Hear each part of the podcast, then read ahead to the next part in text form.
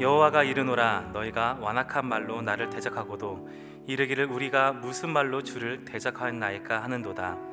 이는 너희가 말하기를 하나님을 섬기는 것이 헛되지 만군의 여호와 앞에서 그 명령을 지키며 슬프게 행하는 것이 무엇이 유익하리요? 지금 우리는 교만한 자가 복되다 하며 악을 행하는 자가 번성하며 하나님을 시험하는 자가 화를 면한다 하노라 함이라 그때 여호와를 경외하는 자들이 피차에 말하매 여호와께서 그것을 분명히 들으시고 여호와를 경외하는 자와 그 이름을 존중히 여기는 자를 위하여 여호와 앞에 있는 기념책에 기록하셨느니라.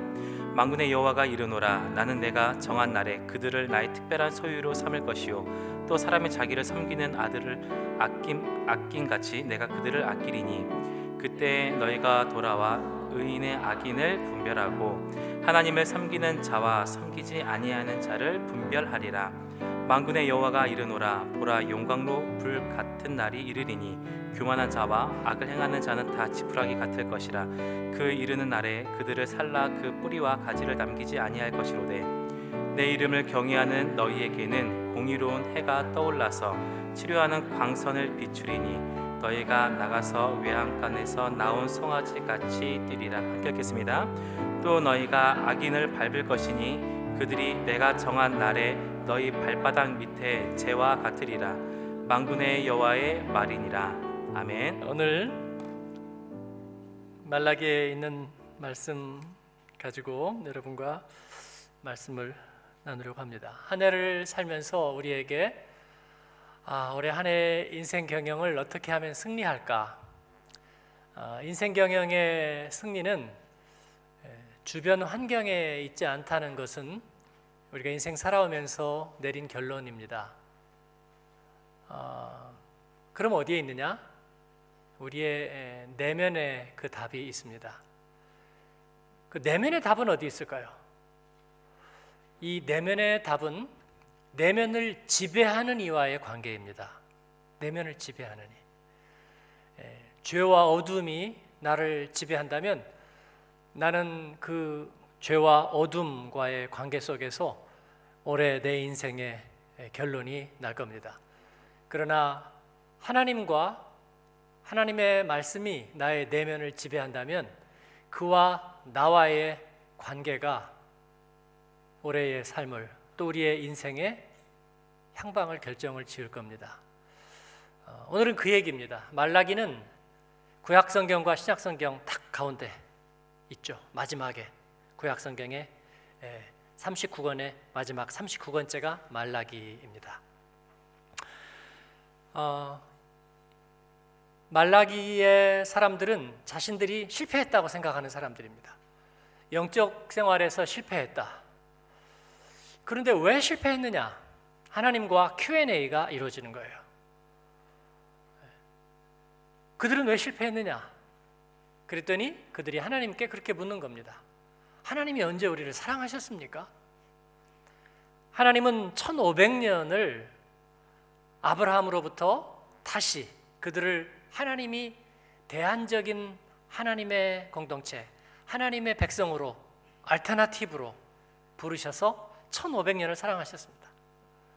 곁길로 가고 딴 길로 가고 그리고 자꾸 어, 사랑하는 사람을 벗어나서 이 정부의 품으로 달려가는 호세아의 아내 고멜처럼 하나님으로부터 자꾸 벗어나려는 그들을 하나님은 짝사랑하고 짝사랑하고 사랑하고 사랑하셨습니다. 그 1500년의 사랑에 대해서 이 이스라엘 사람들이 내린 결론이 지금 그거예요. 어떻게 우리를 사랑하셨습니까? 우리를 사랑하기는 사랑하셨습니까? 그들은 결국은 이 내적 생활에서 실패한 거예요. 하나님과의 사랑의 관계에서 실패해 버렸어요. 하나님과의 사랑의 관계에서 실패하니까 모든 아름다웠던 기억들이 다 쓴 상처가 되는 거예요. 그렇죠? 네. 사랑에 성공하지 못하면 아름다웠던 기억은 남지 않습니다. 인격적인 관계 속에서 우리가 거기에서 열매를 맺지 못하면 어, 결국은 우리는 실패자가 되는 것입니다.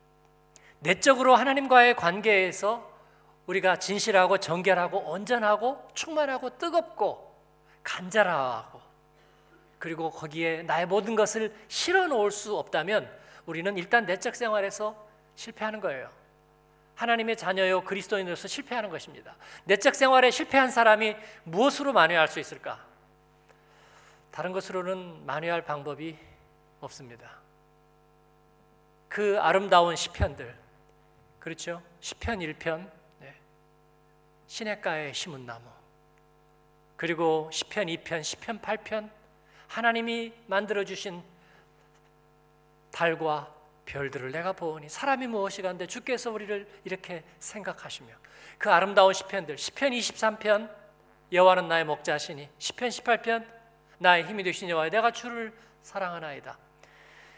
그 아름다운 사랑의 고백들 광야에서 그들이 하나님과 동행하면서 구름 기둥과 불 기둥 신의 산에 불과 지진과 연기 그리고 말씀의 그 권능과 그들이 하나님 앞에 예배하던 그 영광의 기억들 그 모든 것들이 다 쓴 상처가 되어버렸다는 얼마나 불행하고 비참한 이야기예요 여러분. 인생에 남은 비망록이 하나도 없어요. 인생의 여백이 하나도 없다고요. 그냥 상처뿐이고 좌절뿐인 그런 인생은 얼마나 비참합니까 집이 있어도 집이 아니고요 땅이 있어도 땅이 아니에요 인생의 시간이 지나갔어도 아무것도 남는 것이 없는 겁니다. 이것이 내적으로 실패한 인생의 문제입니다.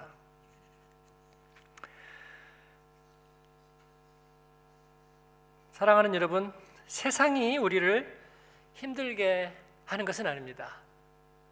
우리 안에 하나님에 대한 사랑이 온전하게 살아있지 않으면 우리 안에 불꽃이 살아있지 않으면 우리 인생은 살았어도 살아있는 게 아니에요. 하나님과의 사랑에서 여러분 성공하는 저와 여러분이 되기를 바랍니다. 유다 백성들은 나라가 망했기 때문에 아니고 그들이 포로 생활을 했기 때문이 아닙니다. 포로 생활을 했어도 에스더와 같은 아름다운 이름이 있었고요. 그리고 다니엘과 같은 멋진 신앙인이 있었잖아요. 시대가 문제있기 때문 아닙니다. 오므리 왕조 아합과 이세벨의 그런 간악하고 우상 숭배하는 왕들과 폭정들이 있었던 그때에도 까마귀가 물어다 주는 음식을 먹으며 그리고 외투 한 벌로 멋지게 견뎌내던 엘리야 같은 멋지고 아름다운 사람들이 있었습니다. 여러분, 일제 시대에도 6.25 동란 중에도 의인들은 있었습니다. 아프리카나 못 사는 지역에 가니까 오히려 하나님 앞에 더 멋지게 쓰임 받는 사람들이 터처에 눈에 띄는 거예요. 환경의 문제는 아닙니다. 영적 암흑의 시대라는 것은 외적인 데 있는 것이 아니라 어디에 있다? 내적인 데 있습니다. 하나님과의 사랑의 관계를 여러분 과소평가하지 않는 저와 여러분이 되기를 바랍니다. 그들은 그것들을 과소평가했습니다. 하나님께서는 그리고 하나님께 뭐라고 핑계를 대느냐면 하나님이 우리를 사랑하지 않았기 때문이다라고 그렇게 얘기하고 있는 거예요. 그리고 그 명분으로 정의가 땅에 떨어졌다는 얘기를 하고 있습니다. 여러분 정의 얘기를 할 때 조심해야 돼요. 내 마음이 허약해졌다는 것을 얘기하기 위해서 사람들은 정의의 얘기를 많이 얘기합니다. 뭐 불법이 횡행하고 그리고 정의가 땅에 떨어졌다 그런 얘기를 하는 거예요.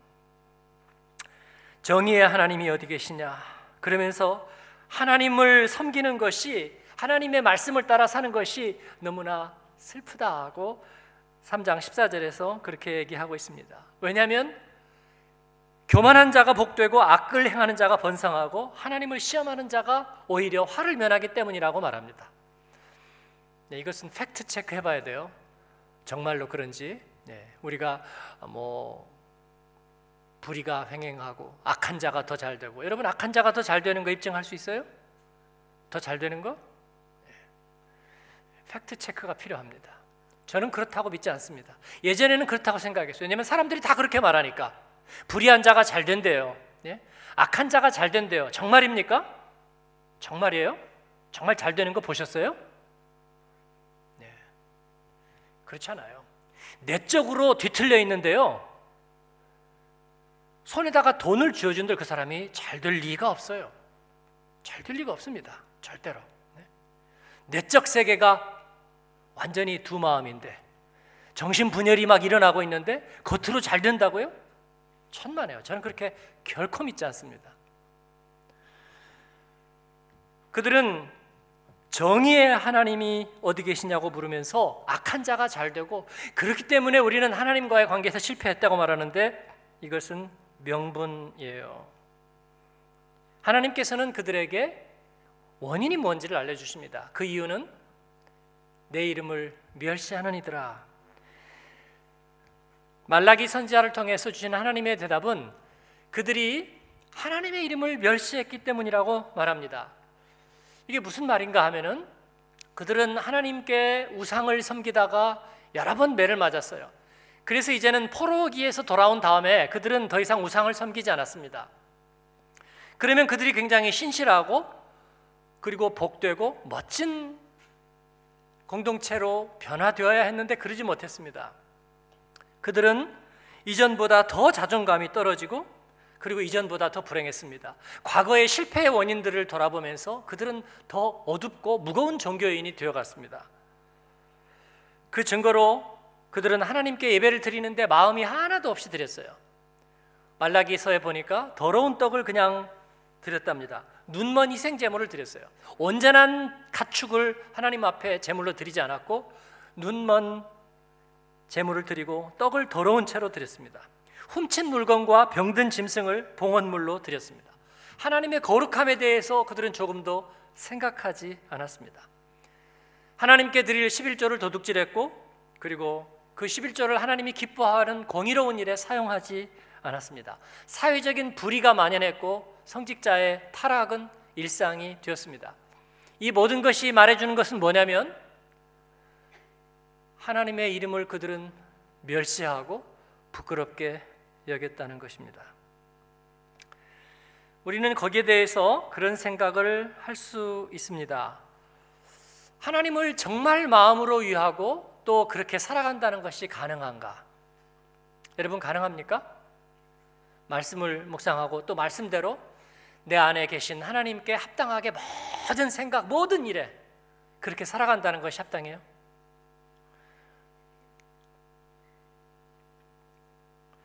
어, 예를 하나 들어볼게요.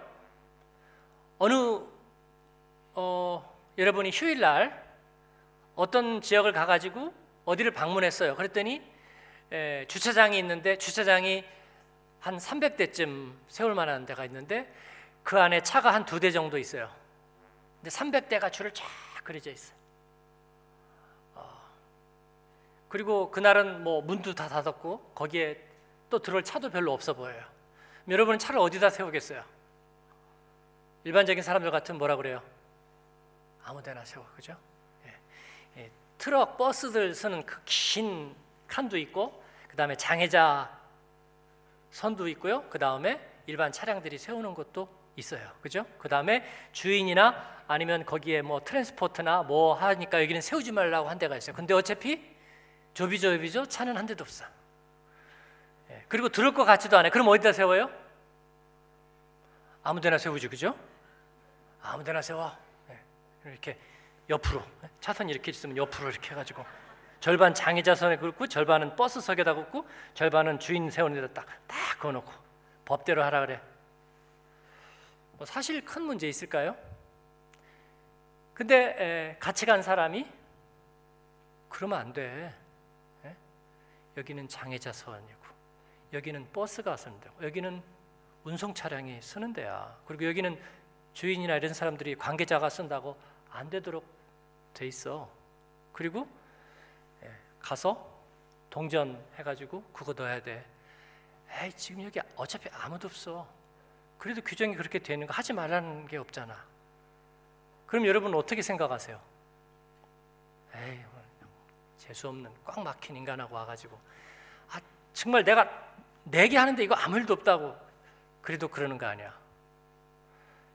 그럼 여러분 어떤 생각이 드세요 일단? 그래 다시 세울게. 기분이 상하죠. 가서 동전 넣고 끊어다가 또 갔다가 껴놔요. 왜냐하면 그렇게 말하는 사람이 있으니까. 근데 마음으로는 그렇지 않아요. 만약에 이 사람이 혼자 왔다면 무슨 일이 생길까요? 아무렇게나 세우겠죠. 아무렇게나 세우고 야 사람 없으니까 좋다. 이게 뭐냐면 우리가 마음으로 온전하지 못하다는 뜻입니다. 주차 문제 하나를 가지고도 얘기했어요.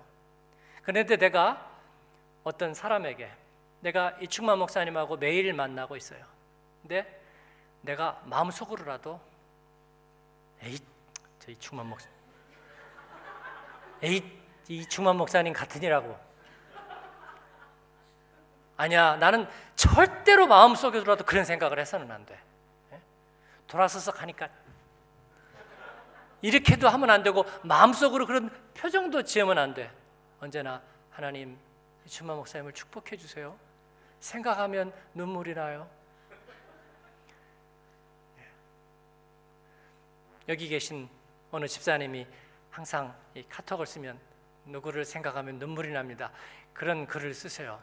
그 글을 볼 때마다 속으로는 안 그럴 걸 그게 아니라 아, 이 사람은 정말 그렇다고 저는 생각을 해요. 그런데 많은 사람들이 그게 그렇게 쉽지는 않다고 생각을 하는 거예요. 네? 어, 제가 전도사일 때 저희 교회 목사님이었던 그 목사님이 사모님하고 그날 약간 싸우셨는지 모르겠어요. 설교를 하다 말고 갑자기 그렇게 얘기하시는 거예요.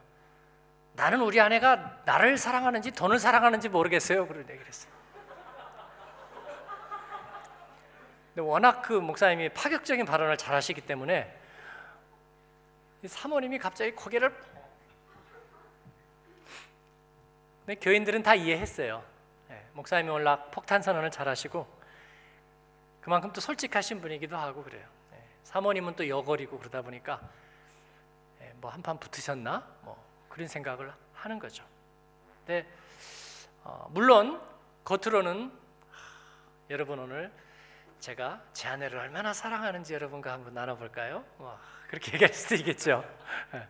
그러면 아 우리 목사님은 금슬이 좋아 그런 얘기도 생각도 하겠지만 글쎄 정말 속에서 언제나 그렇게 생각할까? 어, 이스라엘 백성들은 결국 여기에서 실패했다는 얘기예요. 근데 문제는 하나님이 그걸 알고 계셨다는 거죠. 하나님이. 어, 그래서 그들은 하나님을 마음의 중심으로부터 진짜로 사랑하는데 실패했어요. 제 얘기를 좀 하면요. 어, 저는 고등학교 때 예수님을 영접했습니다. 어, 예수님의 은혜를 체험했다고 하는 게 오히려 더 나을지 모르겠어요.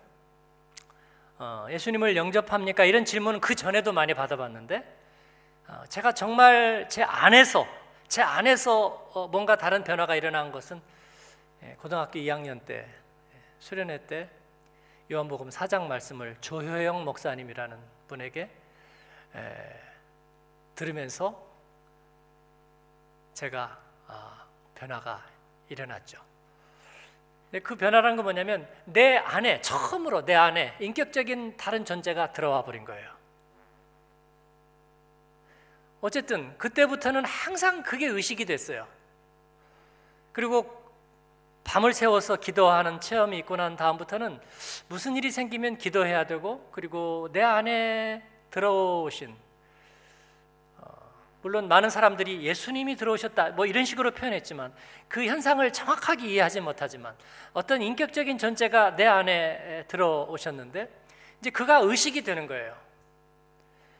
그래서 언뜻 하다 보면 누구에게 어, 막 마음에 욕설도 나오잖아요.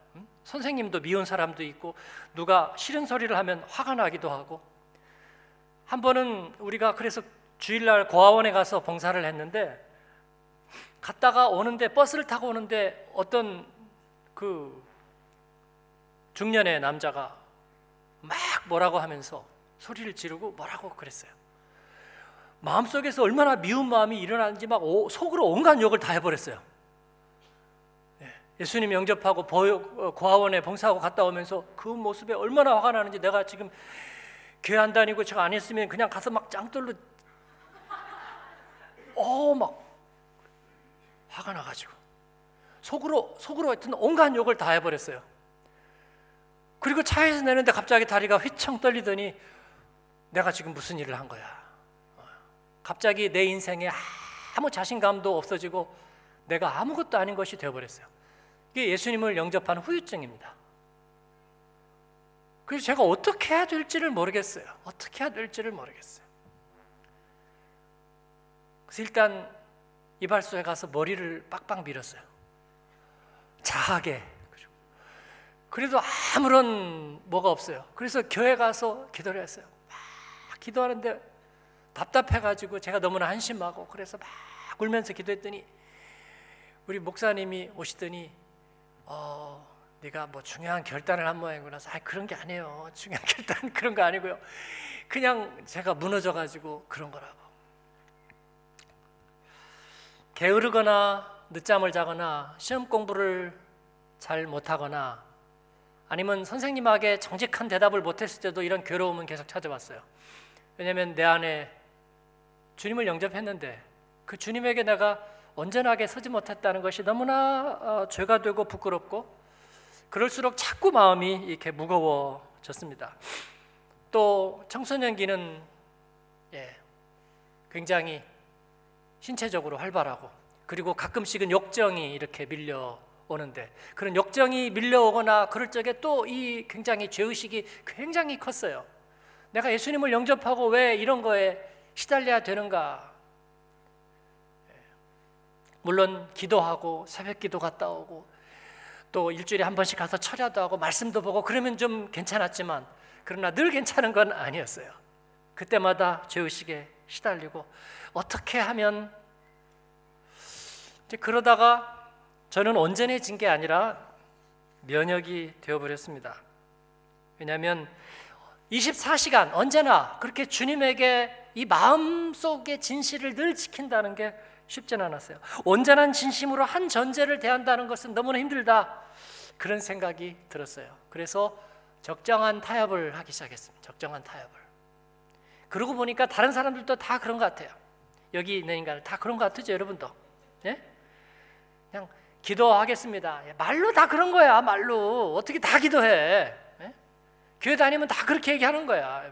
옆에 사람한테 얘기해 주세요. 다 그런 거야. 그죠?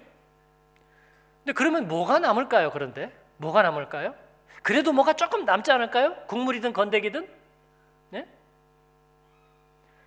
문제는 하나도 안 남는 거예요. 네? 하나도 안 남아. 하나도 안 남아요.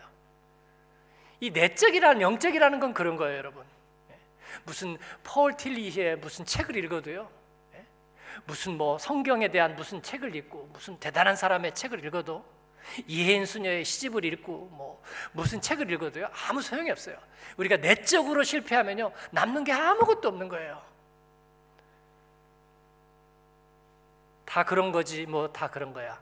그냥 그렇게 사는 거지라고 생각했지만 하나님은 제게 거기에 동의하지 않으셨어요. 동의하지 않았어요. 그 이후로도 몇 번씩이나 하나님은 저에게 찾아오셨고 그때마다 저에게 가슴을 찢는 회개를 하게 하셨어요. 그렇게 한 번 했으면 이제는 온전한 마음을 지켰어야 되는데 그러지 못했습니다. 그래서 또 다시 타협했다가 또 다시 회개했다가 또 다시 타협했다가 또 다시 회개했다가 그리고 무슨 생각을 했냐면 사람들이 다 그러고 산다고 생각했는데 어느 순간에 보니까 하나님 앞에 정말로 정직하게 마음의 중심과 진실을 지키고 사는 사람들이 있더라고요. 그리고 하나님은 그들을 축복하고 그들을 통해서 일하신다는 것을 알았어요. 저는 제 마음에 그 중심을 갖고 말한다면, 예, 온전하게 하나님을 계속 온전한 마음으로 다 따르지 못했어요. 제가 독일에 와서 살면서 두 번째 은혜를 경험했을 때 하나님은 그걸 다 비춰주셨어요. 얼마나 부끄럽고 그리고 얼마나 통했는지 몰라요. 하나님 앞에서 내 마음이 온전하지 못하다는 사실에 대해서 가슴이 찢어지는 통곡과 회개를 여러 번 했지만 그러나 제가 진실하지 못한 탓에 그 일을 계속 되풀이해야 됐습니다. 그러나 하나님은 거기에 대해서 한 번도 기준을 깎아내리신 적이 없어요. 왜냐하면 하나님은 우리의 온 마음, whole heart만을 원하십니다. 하나님은 우리의 온 마음만을 원하십니다. 사랑은 그런 거예요. 전부가 아니면 사랑은 의미가 없어요. 전부가 아니면 사랑은 할 수도 없어요. 진실은 그런 것입니다. 전부가 아니면 그것은 아무것도 아닌 쓰레기예요, 여러분. 근데 이것이 어려움냐? 그게 그렇게 어려운 것은 아니에요.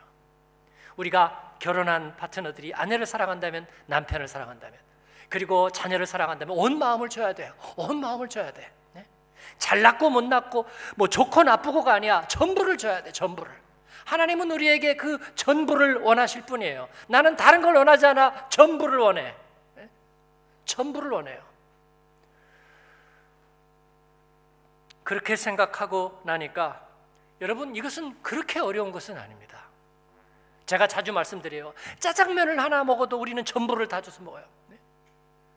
그 따장이 옆으로 셀까봐 굉장히 절묘한 젓가락질을 하면서 하나도 이게 새지 않도록 끝까지 다 먹도록 이 집었으면 어떻게 한 번에 다 엉걸지게 다 먹으려고 애를 쓰거든요. 온 마음을 다해서 짜장면을 먹는 거야. 비빌 때 굉장히 정성스럽게 비벼. 정성스럽게. 정성스럽게 비벼가지고 이것을 몇 번에 나눠 먹을까를 계산해가지고 네 그거를 아주 온전하게 온전하게 다 먹으려고 하는 거예요. 하나님은 우리에게 그런 일들을 원해요. 집을 짓는 사람들이 우리 교회를 짓는 사람들도 가서요 우리가 가서 보면 아, 정말 흠도 점도 없이 그렇게 잘 짓기를 원합니다. 그러면 그 사람들이 야 이 사람들 욕심도 많아. 어, 떻게 집을 짓는데 어떻게 흠도 점도 실수 있냐고. 여러분 2층짜리니까 그런데 2층짜리도 마찬가지죠. 한 15층짜리, 20층짜리, 30층짜리 짓는데 온전하게 안 지으면 어떻게 되겠어요? 무너져 내리겠죠. 무너져 내릴 겁니다. 온전하게 지어야 돼요. 부부가 살면서 어떻게 비밀도 없이 진실하고 다 온전할까? 그렇게 생각했나요? 아니요. 부부는요, 온전해야 돼요. 100%다 얘기해야 돼요. 그죠? 네. 그리고 다 드러내야 돼요. 있는 그대로 해야 돼. 그 자신이 없어 지금 결혼 안 하시는 거예요?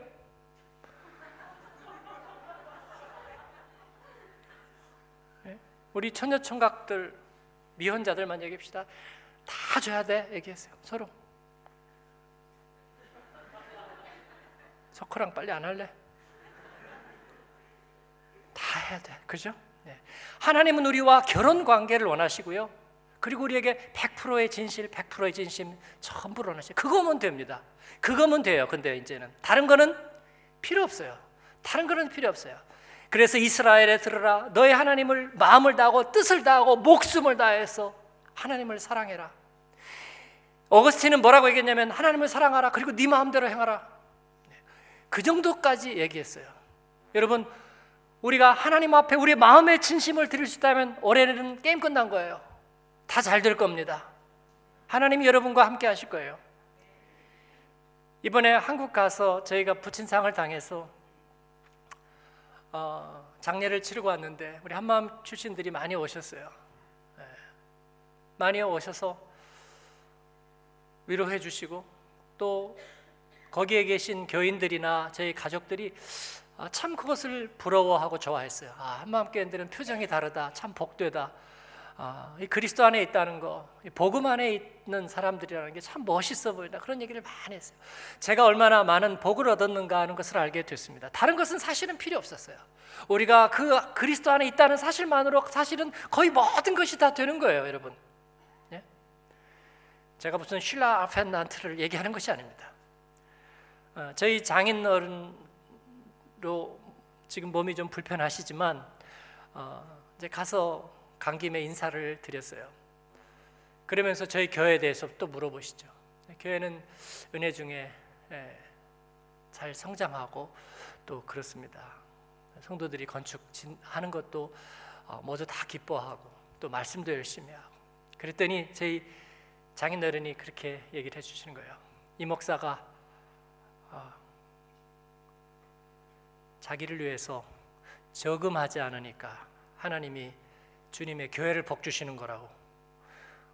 뭐, 제 통장을 보셨나요?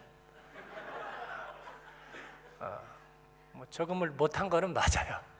못한 거는 맞은데 그 얘기를 어, 제가 뭐 그러려고 위대한 결단을 한 것도 아니지만 그러나 그렇겠다 하는 생각이 들었어요. 아, 하나님께는 이 알량한 소푼짜리지만 그 마음을 다 드리면 나머지는 하나님이 알아서 하시는 거예요. 허드슨 테일러 얘기처럼 말이에요. 예? 모든 걸 기도함으로 해결하겠다 그 마음 하나만 가지고 하나님은 허드슨 테일러를 넘치게 축복하셨어요. 사랑하는 여러분, 여러분은 은사도 충만하고 또 하나님에 대한 사랑도 비전도 많이 있고 또 좋은 재능과 전공과 직장도 가지고 있는 줄 압니다. 그러나 그게 다 필요한 게 아니라는 거예요. 이스라엘 백성은 그보다 더 많은 것들로도 하나님과의 관계에서 실패했고요. 그래서 결국은 그들은 실패하고 결국 그들은 하나님이 나를 사랑하기는 사랑했습니까? 라는 이야기로 지금 구약 성경을 마치려고 한다는 말이에요. 우리가 하나님을 온전히 사랑하고 하나님께 온전한 중심을 드리는 저와 여러분이 되기를 바랍니다. 하나님께서는 이 답을 주셨어요. 내 이름을 경외하는 너희에게는 그들이 무슨 얘기를 하든지 하나님은 그들에게 귀를 기울이시고 그들은 지금 아주 소수예요. 소수. 그러나 상관없어요. 하나님께 마음을 전심으로 드리는 그들을 하나님께서는 귀 기울이고 그들을 통해서 하나님은 하나님의 위대한 일을 이루어 가시겠다고 약속하시는 것입니다. 저는 그렇게 믿습니다. 복음 안에 있고 하나님께 온 마음을 드리는 저와 여러분을 통해서 하나님은 올해도 일하실 줄로 믿습니다. 이 말씀 같이 읽겠습니다. 내 이름을 경외하는 너희에게는 공의로운 해가 떠올라서 치료하는 광선을 비추리니 너희가 나가서 외양간에서 나온 송아지 같이 되리라. 아멘. 내 이름을 경외하는 너희에게는 이름만 봐도 그 마음을 다 드릴 수 있는 그 사람. 우리 제자 반 할 때 어떤 집사님은 나눔을 할 때 너무나 적나라하게 자기를 폐부처럼 드러내서 나눔을 해가지고 우리가 면도날이라고 불렀어요. 면도날. 막 섬찟섬찟하게.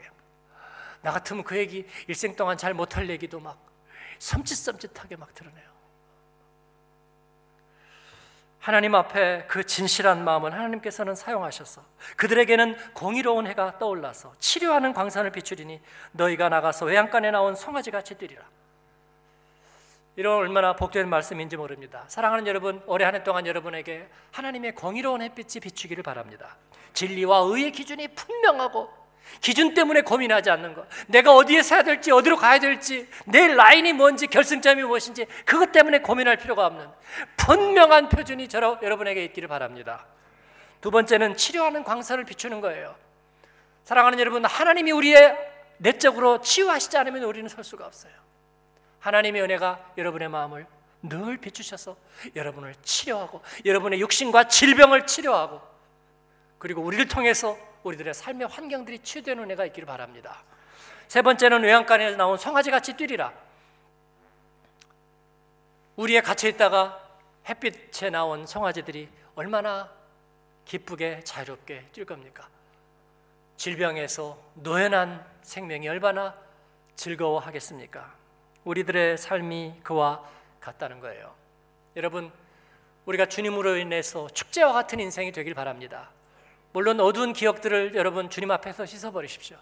주님은 우리를 치유하시고 그리고 우리에게 축제와 같은 인생을 다시 허락하실 겁니다. 우리가 그리스도 안에 있기만 한다면 주님과의 사랑에서 우리가 실패하지 않는다면 올해는 주님 앞에 축제와 같이 될 거예요. 하나님 앞에 그렇게 될 것입니다. 사랑하는 여러분, 그러한 은혜가 여러분에게 올해 한 해 내내 있기를 주님의 이름으로 축원합니다. 아멘. 기도하겠습니다. 기도하면서 우리 성찬 준비하겠습니다. 하나님의 말씀에 응답하면서 기도하십시다. 하나님, 하나님과의 사랑에서 실패하지 않겠습니다.